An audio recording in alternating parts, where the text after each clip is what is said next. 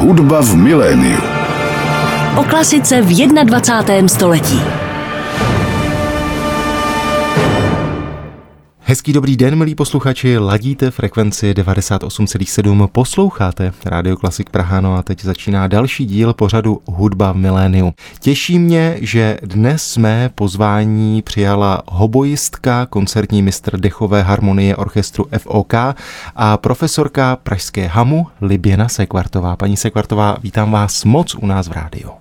Dobrý den, děkuji za pozvání. Naši posluchači vás samozřejmě znají ať už z různých nahrávek nebo z nedávného rozhovoru, který jste natočila s mojí kolegyní Martinou Klausovou, ale dnes máme vlastně celý hodinový pořad, tak těch témat můžeme probrat celou řadu. Mám pocit, že když se řekne Liběna Sekvartová, tak celé řadě posluchačů samozřejmě jako první vytane na mysl hoboj, ale pak také komořina a orchestr FOK. Tak je Fok tím koncertním mistrem pro vás osobně? Určitě. Určitě. Já už se nebojím říkat v poslední době, že Fok je mým druhým domovem. A tím více v dnešní době to tak cítím a vnímám, protože většina z nás byla po dlouhou dobu teď uvězněna doma a komunikovali jsme spolu jenom přes mobily nebo přes Whatsappy, přes e-maily a když se nám konečně podařilo se zase potkat na pódiu díky různým natáčením, tak jsme z toho měli obrovskou radost a měli jsme si dlouho co vyprávět se všemi svými kolegyněmi i kolegy. Takže ano, FOK je pro mě priorita. Já si vzpomínám, eh, nedávno jsem natáčel s Romanem Patočkou, vaším stále ještě novým koncertním mistrem ano. a vlastně Roman mluvil o tom, že nestačil od začátku té nové sezóny, do které nastoupil i s Tomášem Raunerem, s vaším novým šéf-dirigentem, vlastně nestačil zahrát tolik těch koncertů, tak vlastně kolik jste z toho vy stihla zahrát, řekněme, za tu aktuální sezónu, která ještě stále běží?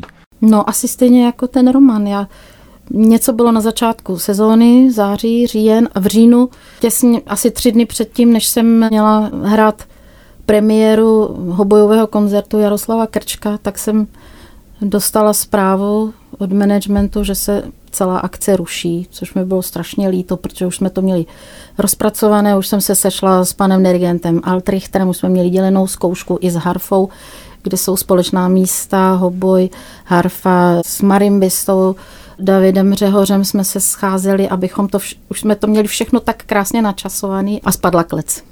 Doufáte tedy, a my taky, že ten koncert pana Krčka se posune na nějaký nový termín? Znáte ho třeba už?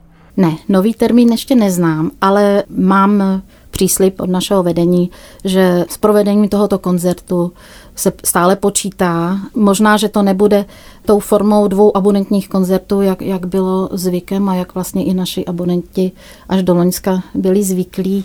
Možná, že to bude formou nějakého mimořádného koncertu. Nejdřív v červnu, možná v září, v říjnu. Uvidíme, jak se bude vyvíjet situace, protože teď opravdu je, všichni to vnímáme, vidíme, slyšíme, že ta situace se mění každým dnem, každým týdnem, takže uvidíme. Ale věřím, že k tomu dojde. Vy jste říkala, že natáčíte, tak to je asi radostný moment. Vy jste říkala, že se potkáte v práci s ostatními kolegy při natáčení, tak orchestr tedy hraje, i když ne před publikem. Ano, ano. Zaplať pámu za to. Odpovídá to tomu pravidlu, jak se říká, všechno zlé pro něco dobré. Vlastně díky tomu, že teď nemůžeme provádět normální koncerty, tak konečně nastal prostor a čas hlavně natočit projekty, o kterých jsme si už dávno říkali a které jsme chtěli udělat. A teď konečně vlastně už někdy od listopadu, myslím, k tomu dochází a prakticky každý týden natáčíme, což je skvělý, protože ten orchestr se schází, dělá svoji práci, je to vlastně pro nás takový trénink taky, že můžeme hrát a provozovat tu hudbu, na kterou jsme všichni vystudovaní a na které jsme závislí psychicky i finančně. Já jsem vás představil jako koncertního mistra dechové harmonie orchestru FOK.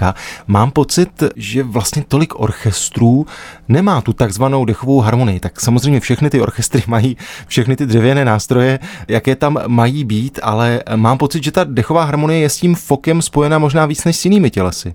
Já myslím, že každý symfonický orchestr má kompletní dechovou harmonii. Teď nevím, jak to přesně myslíte, ale to, že jsem koncertní mistr dechové harmonie, neznamená, že mám pod sebou jako jenom dřevěnou dechovou harmonii, ale i, i všechny žestě do toho spadají, jakoby do toho balíčku.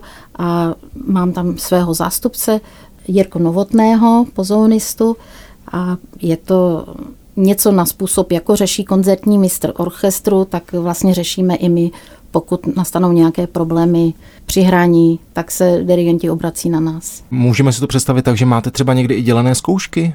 Vy sami jako dechová harmonie, nebo jak to vlastně funguje? Pokud by byla potřeba, tak ano, tak bychom je vedli, ale teď v poslední době k tomu nedochází.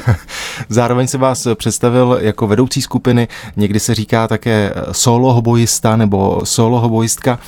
Tak si říkám, co jsou vlastně ty, řekněme, orchestrální výzvy pro hráče na hoboj. Je mi jasné, že to jsou možná podobná místa, která musí hrát uchazeči při konkurzu do orchestru, ale když se podíváte na rozpis té dané sezóny, řekněme v tom ideálním čase, kdy se normálně hraje, tak jsou díla, na která se těšíte z toho důvodu, že budete zkrátka víc slyšet?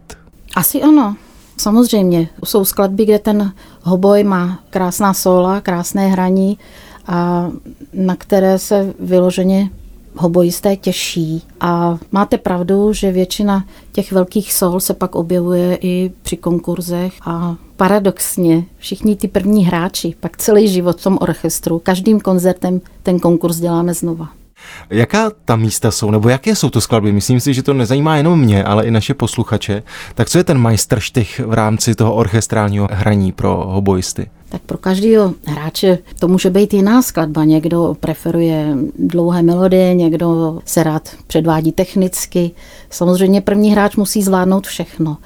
Ale taková ta vyhlášená hobojová sola, když bych začala od českých skladatelů, tak to je zrovna slavná Smetanova má vlast a konkrétně poslední část Blaník, kde má hoboj takové krásné dlouhé melodické solo, ke kterému se pak přidávají další dřevěné nástroje a lesní roh a je to taková pastorální část. Pak jsou samozřejmě virtuózní sola, to jsou skladby Joaquina Rossiniho, mezi hobojisty je velmi populární hedvábný žebřík, který je vyloženě postavený na dvojitém stakatu. My samozřejmě si dnes budeme také pouštět hudbu ve vaší interpretaci. Navrhuji začít Martinu, tedy ukázkou z jeho hobojového koncertu. Mám pocit, že to je, řekněme, jakási povinnost pro všechny české hobojisty mít toto dílo v repertoáru? Já myslím, že ano. Já myslím, že ano, protože těch solových skladeb pro hoboj a orchestr za stolik není. A v polovině 20. století, kdy tato skladba vznikla, vlastně je jako stěžejním dílem pro hoboj v české literatuře. Vlastně jako významnější skladbu od českého skladatele toho 20. století si teď nevybavuji.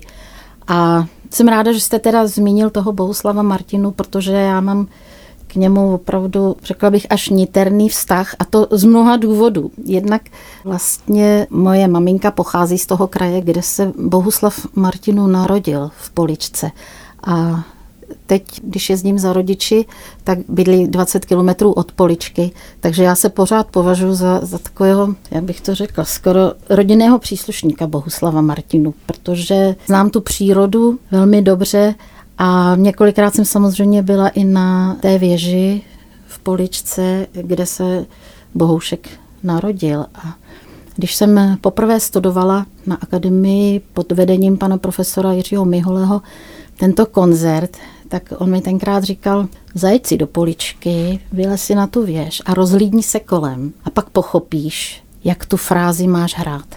Představ si ta úrodná pole, jak se tam vlní to obilí a jak se vznášíš nad tím. No a já to do dneška si představuju, jsou místa, kde opravdu, teď už to říkám zase já svým studentům, když říkám, budeme dělat koncert Bohuslava Martinu, zajďte si do poličky, podívejte se, máte tu možnost, bydlíte tady v Čechách, máte tu možnost tam zajet a opravdu jako načerpat tu atmosféru, ve které vlastně ten Bohuslav Martinů vyrůstal. Přestože ten koncert pak napsal už ve Francii, tak samozřejmě ty kořeny v sobě každý si neseme sebou, ať už pak žijeme kdekoliv na světě. A já v té jeho hudbě, v jakékoliv, prostě ten kraj poličský pořád slyším a vnímám a Bouslav Martinu má takový svérázný rukopis, že ho poznám okamžitě a myslím si, že každý Čech ho okamžitě pozná. Po pár taktech je jasný, že to je tenhle ten výjimečný skladatel. My jsme si pouštěli hudbu Bohuslava Martinu. Jak už jsem říkal, je to asi jakousi povinností pro všechny české hobojisty, ale když jsem vás tak poslouchal, tak pro vás je to spíš srdeční záležitost. Určitě. Určitě ano, jak jsem se již zmiňovala, že jsem se s tím koncertem seznámila už vlastně při svých studiích na akademii a také je navštěvuji kraj často, kde se Bohuslav Martinu narodil. A musím říct, že ten koncert opravdu potřebuje nějakou dobu pro hráče, aby pronikl do všech těch niancí, kterými uplývá, aby pochopil tu myšlenku a tu frázi a tu hloubku, která tam je, ale i tu hravost, kterou tam Bohuslav Martinu má a i ty prvky jazzové hudby, se kterými se seznámil v cizině. A já mám několik krásných vzpomínek na interpretaci tohoto koncertu.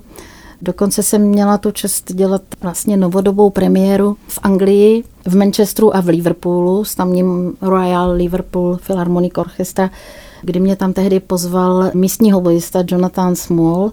Tehdy tam byl šéfem Sir Libor Pešek a Angličanům se ten koncert tak strašně líbil, že mi pak chodili dopisy z Anglie, že se těší, kdy tam zase znova přijedu. A ten Jonathan Small mi pak psal, že ten koncert, po tom, co mě slyšel to hrát, že se ho naučil, že to pak tam často prováděli tak, také.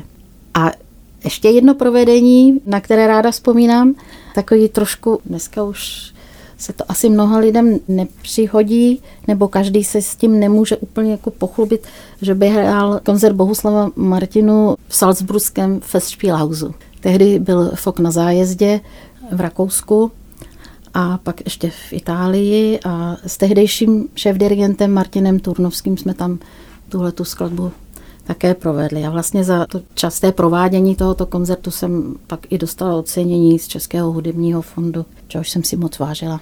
My jsme mluvili o Martinu, zmínili jsme na začátku i plánovanou premiéru Krčkového bojového koncertu. Tak si říkám, vlastně jak je to s těmi soudobými skladbami pro hoboj a píší rádi skladatelé pro hoboj, nebo je to pro ně, řekněme, těžký nástroj? Jak to vnímáte vy?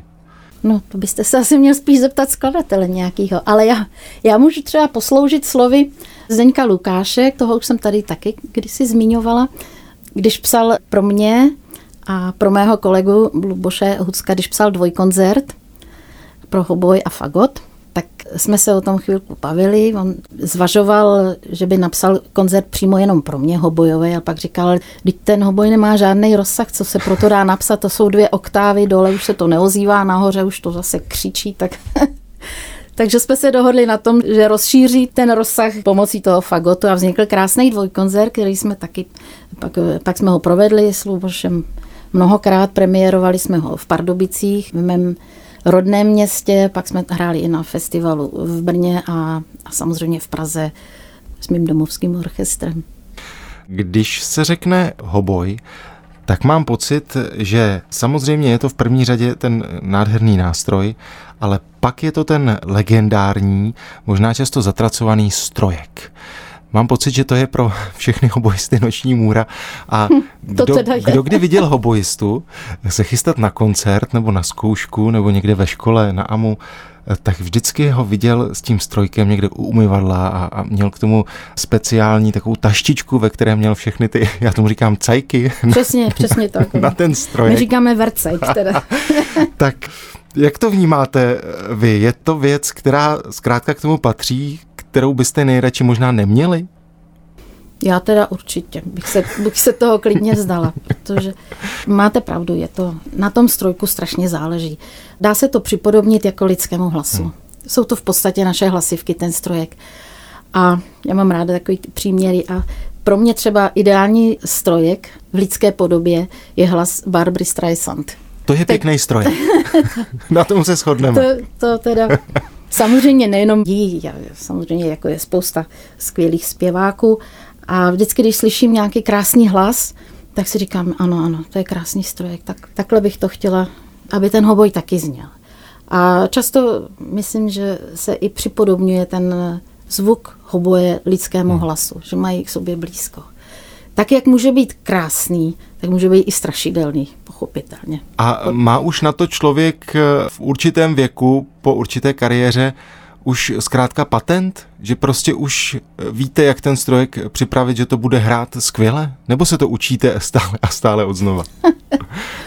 no, máme jasnou představu, hmm. jak by to mělo vypadat, ale pořád zápasíme s hmotou. Pořád zpracováváme a vlastně trošku jako znásilňujeme to dřevo a závisí na mnoha faktorech, samozřejmě na, na kvalitě toho dříví, na vlhkosti vzduchu a tak dále. Člověk si musí rozplánovat, jak dlouho dopředu. Kolikrát se stane, že máte připravený krásný strojek, necháte si ho v krabičce a přijde hodina H, vyndáte ten strojek a nevydá ani zvuk. Prostě musíte mít pořád nějakou rezervu a to je asi to, co je na tom hoboji nejvíc stresující. Takže je to tak, že i během koncertu se může stát, že ho musíte vyměnit? Ano, není to častý, ale může se stát, že i během koncertu a stalo se to mně i, myslím si, že asi skoro každému z mých kolegů, že strojek prasknul. Tak jako praskne struna houslistům, tam je to ovšem vidět. To všichni posluchači v sále vidí, že teda něco se děje. Když to ten strojek je tak titěrný, že to nikdo neví. Ale je to slyšet, předpokládám, když se to stane. No je to slyšet v tom, že se pak nic nevozve. je to slyšet, že nic není slyšet. Zmínili jsme housle, tak u nich se samozřejmě často eh, hovoří o tom, že čím starší ten nástroj je, tak tím lepší. Pak si vezmu paralelu z klavírního světa a můžeme vidět, jak nejprestižnější tělesa kupují stále a stále nové a nové nástroje. Jak je to vlastně s hobojem? Jak, jak je ideální stáří nebo mládí pro nástroj? Hmm. Bohužel u toho oboje je to opačně. Takže já vím, že třeba ve světových orchestrech, že takový ty špičkový hobojisté, že si kupují hoboje po třech letech. Že se to ohraje. Že se to ohraje, ano. Vyhraje se to dřevo, ztratí vibraci, ztrácí tu barvu. My máme teda limit, myslím, v orchestru asi 10 let.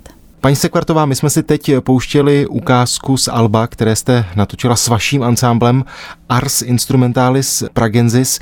Je to komořina. Komořina je kořením života, řekl bych, každého muzikanta.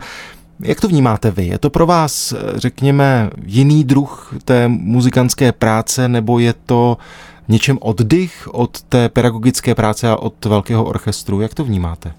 Je to strašně důležitá práce, hrát v komorním ansámblu, protože člověk musí na sobě hodně pracovat detailně, má tady prostor na samozřejmě delší solové partie než v orchestru. Může se věnovat v maximální míře kvalitě zvuku, kvalitě frázování, artikulace, technika. To všechno se v té komořině tříbí a muzikanti se kterými jsem o tom hovořila i v orchestru, všichni se vyjadří o komořině, o takové jakési hudební hygieně. Takže ano, je to velmi důležité i pro hráče, jehož prioritou nebo hlavním zaměstnáním je symfonický orchestr. A prakticky vlastně celou dobu, co hraju v orchestru, tak souběžně se věnují té komorní hře. Nemůžu říct, že bych preferovala jedno před druhým. Obojí je nádherná práce. Ta komořina má tu výhodu, že vás tam nikdo nediriguje. A jste tam vy sama šéfem, protože vlastně ten hoboj je něco jako první nástroj, je to tak? To asi ano, je to sopránový nástroj, tak většinou vždycky hraje, má ty hlavní sóla, ale třeba v případě našeho souboru Ars Instrumentalis Pragensis, tam je to taková týmová práce a každý, kdo má nějaký dobrý nápad, tak ho tam nanese a zkoušíme to, zkoušíme všechno. Je vlastně nějaké ideální obsazení v rámci komořiny pro hoboj? Mně napadá kvintet, ale nevím, vy to znáte mnohem líp než já. Ano, kvintetem jsem samozřejmě taky prošla. Několik let jsem hrála v Pražském dechovém kvintetu. Je to krásná práce. Je to zase trošku jiný žánr, jiné skladatelské období se tam promítá. Soubor Ars Instrumentalis Pragensis to jsou v podstatě barokní triové sonáty, hlavní těžiště ty naší práce. A část klasických skladeb. A také jsme hráli, ale pro náš soubor také několik skladatelů i napsalo skladby. Takže vlastně té arsce, jak já říkám, jsme hráli baroko, klasicismus a 20. století, dvě skladby. Myslíte si, že je důležité, a je to otázka, která se vyne jako červená nit s různými hosty mého pořadu, myslíte si, že je důležité pro interpreta v tom dnešním světě, aby dokázal obsáhnout co nejlépe všechny ty hudební styly a vlastně jako pedagog určitě na to máte jistý názor, aby zkrátka, ať už je to hoboista nebo houslista nebo pianista, skvěle dokázal zahrát tu triovou sonátu barokní, napadá mě Zelenka nebo podobní hmm. autoři, a vedle toho třeba tu hudbu zmiňovaného Zdenka Lukáše. No já myslím, že určitě na těch školách hudebních by měli všichni projít všemi stylovými obdobími. Je potřeba se s tím seznámit, s těmi prvky a pravidly, a jaké byly požadavky na interpretaci, jak se to hrálo. Ale pravda je, že každému sedí něco jiného. Někomu opravdu sedne baroko, někomu klasicismus a někdo se najde ve 20. 21. století, preferuje prostě moderní techniky, provozování. Takže je to individuální, ale určitě každý interpret musí znát a myslím si, že to tak i probíhá na těch školách, že se seznámí se všemi těmi obdobími. Eh, zmínili jsme Pražskou hamu. Jaký je vlastně aktuálně zájem o to studovat hoboj na vysoké škole? Mění se to v průběhu času? Já bych řekla, že ano, je to takový trochu kolísavý trend. Někdy se přihlásí třeba k přijímačkám jeden, dva studenti, v loni se jich přihlásilo sedm. Tak nevíme, čím to je, je počasím nebo...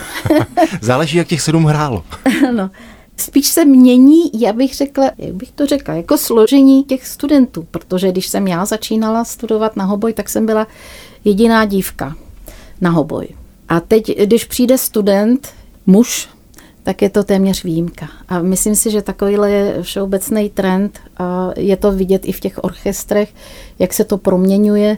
Když jsem začínala ve Foku, bylo nás tam možná 8 žen a teď už to bych řekla, že už to bude tak 50 na 50 hmm. a ten trend pořád pokračuje. Takže možná, že jednou v budoucnu budou jenom dámský orchestry. Nevím.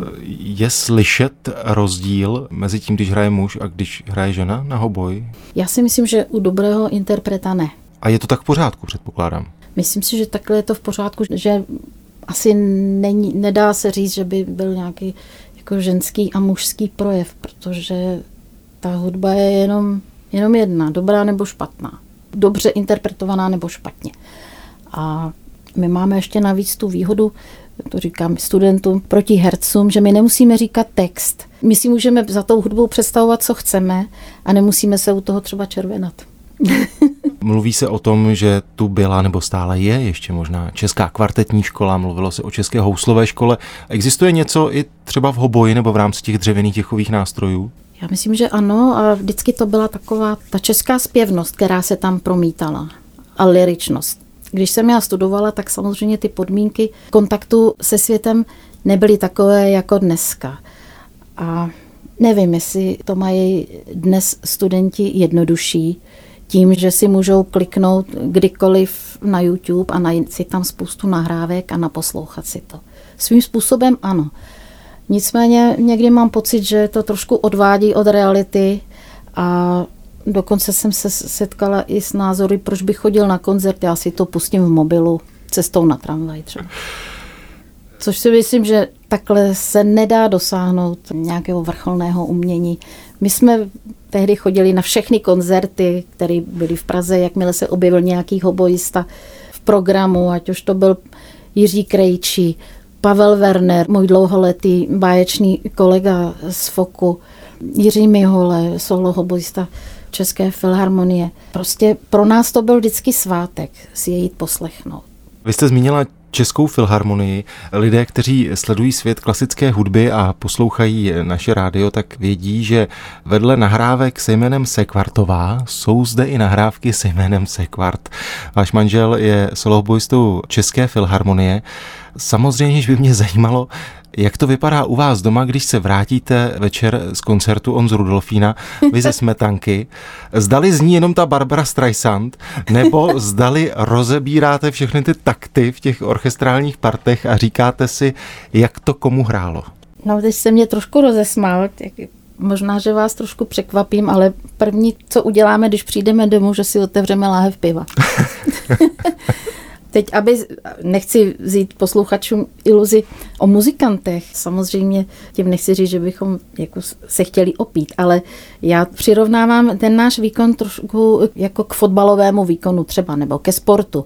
Fotbalisté taky po zápase asi si nedají kafičko a zákusek a Tohle to je vlastně stejně náročné. Je to fyzicky náročné a psychicky hlavně vyčerpávající. Někdy ty programy jsou opravdu velmi náročné a je to jako když provazochodec se vydá po laně a nesmí spadnout, protože se na něj všichni dívají a všichni ho v tu chvíli poslouchají.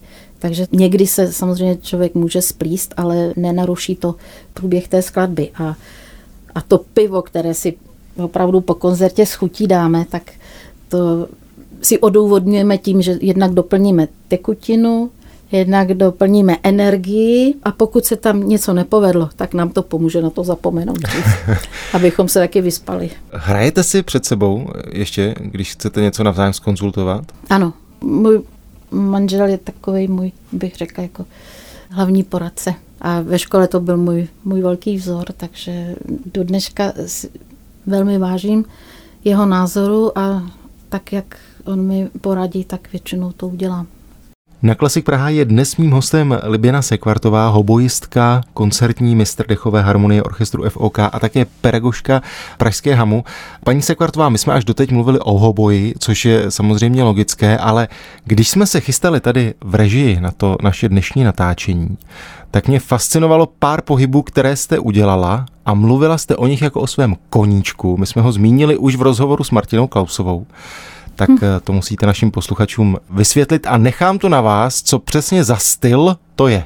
Já už vím, kam měříte, protože už teď kvůli té pandemii vlastně delší dobu nemůžu chodit na tréninky, které jsem si velmi oblíbila. A to byla náhoda. Prostě před pár lety jsem měla možnost navštívit tréninky jiu-jitsu v oddíle Bedřicha Rýče a strašně mě to oslovilo a vůbec bych nevěřila, že po tolika letech hraní v orchestru a věnování se různým takovým abstraktním činnostem, že si oblíbím takovouhle fyzickou námahu, na kterou se dokonce těším a pokud mohu a stíhám to, tak chodím třikrát týdně na tréninky. V tom je i kondiční cvičení a je v tom započtený i boxování a jsou to disciplíny, o kterých jsem nikdy dřív neuvažovala, ale možná, že to souvisí s tím, jak člověk stárne, že potřebuje taky to tělo dostávat do nějaké kondice. Určitou dobu člověk žije i jako ze školních znalostí, žije ze setrvačnosti a pak přijde čas, kdy je potřeba znova na sobě začít pracovat. A čím dřív to člověk udělá, tím líp. A cítím, že mi to pomáhá zpětně, třeba i v té práci v orchestru, protože na tom tréninku se rozejbeme, vyčistíme si hlavu, vyplaví se ten adrenalin a jdeme z toho tréninku úplně uřícený, spocený, ale šťastný. Prostě ten náš trenér Béda, jak mu říkáme, tak ten z nás opravdu vymáčkne úplně všechno a je to fajn a moc se na to těším, až se to zase, zase otevře. A ta disciplína se mi neřekla si, že jo. Řekla. Řekla. Ale klidně o ní řekněte víc. Ne, je to, je to jiu-jitsu a jsou to vlastně, nespočívá to v tom, jak si někteří kolegové země dělají legraci, že se chci prát, naopak je to postavený na sebeobraně, abychom se uměli bránit. Já si teď představuju vlastně tu pozici muzikanta, který drží ten hoboj, tak teď to naši posluchači nevidí, jak to předvádím, ale vlastně vy máte ty ruce tak trochu připravené už na, to, na ten zápas potom. No možná. Samozřejmě, co mě napadlo první je zeptat se, zdali to není nebezpečné. Zdali si podvědomě ty ruce jakým způsobem chráníte nebo myslíte na to? Ano, to jo. To samozřejmě jo a nosím i nějaký obvazy spevňující. Na ty ruce si samozřejmě musím dávat pozor, ale nechci to brát tak úzkostně, protože ty ruce se musí posilovat. A všichni moji spolubojovníci to vědí, že jsem muzikant, takže trošku mě šetřej. Jsme v závěru našeho dnešního dílu. Vždy se ptám na to, co můj host chystá nebo na co se připravuje. Tak jsme v době, v jaké jsme. Samozřejmě ta situace je taková, jaká je, ale když vyhlédneme do letních měsíců nebo třeba do té další sezóny, tak co jsou ty koncerty, o kterých víte, že by měly být a na které se chystáte nebo těšíte? No, těším se na to, že dojde skutečně k premiéře toho bojového koncertu od Jaroslava Krčka, zařízení Petra Altrichtera. Na to se těším. Pak nějaké koncerty plánujeme ještě s druhým komorním souborem, jehož jsem členem, a to je Česká dechová harmonie. Tam hrajeme taky společně s manželem. A to je taková moje další srdeční záležitost, ten dechový oktet, vy jste se mě na začátku pořadu ptal na, myslím, že jste říkali, na který soubor je jako zvukově hmm. pro mě příjemný, že ho zmiňovali jaké jsme, obsazení? jaké obsazení.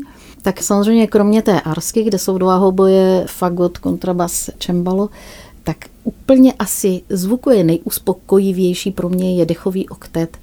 A to je složení dva hoboje, klarinety, dva fagoty a dva lesní rohy.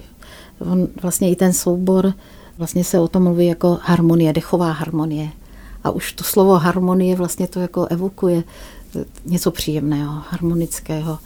A existuje spousta nádherných skladeb, jak českých klasických mistrů. Tady vlastně ten dechový oktet nám vynahrazuje tu chybějící složku klasicistního období, kterou jsme nemohli moc v arsce, v podstatě v barokním souboru uplatnit. Takže tady zase tu klasickou muziku opravdu v tom pravém slova smyslu, že hrajeme Mozarty, myslivečky, tak to si tady užijeme maximálně a s tímto souborem plánujeme další koncerty právě přes léto a chystáme i vánoční program, tak to bych byla ráda, kdyby se uskutečnilo. A ještě jsem jenom chtěla dodat teď, jak jsme vlastně uzavření doma, a jak není možnost hrát před lidmi, tak díky některým projektům ve FOKu, které jsme teď začali realizovat a začíná se natáčet, tak jeden z těch projektů, který jsme natočili před týdnem, pořad ze skladeb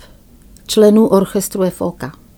To jsem vůbec netušila, že kolik mých kolegů se věnuje komponování a dokonce, že tam máme ještě žijícího barokního skladatele, zřejmě teďka po Františku Xaveru Turim, který v loni zemřel a o kterém se říkalo, že je to poslední žijící barokní skladatel, tak v orchestru je kolega Michal Novák, kontrabasista, který píše nádhernou barokní hudbu a napsal pro mě barokní koncert. A ten jsme minulý týden natočili, takže pokud posluchači budou mít možnost, tak na stránkách Foku by to od konce dubna mělo být jako video natočené. Mohlo by to být hezký. A ještě jsem natočila pořad o Václavu Smetáčkovi, kde jsem teda zastupovala hudební složku. Táňa Medvecka četla z knihy Míly Smetáčkové Můj život s taktovkou a to čtení je proloženo solovými skladbami pro hoboj a anglický roh.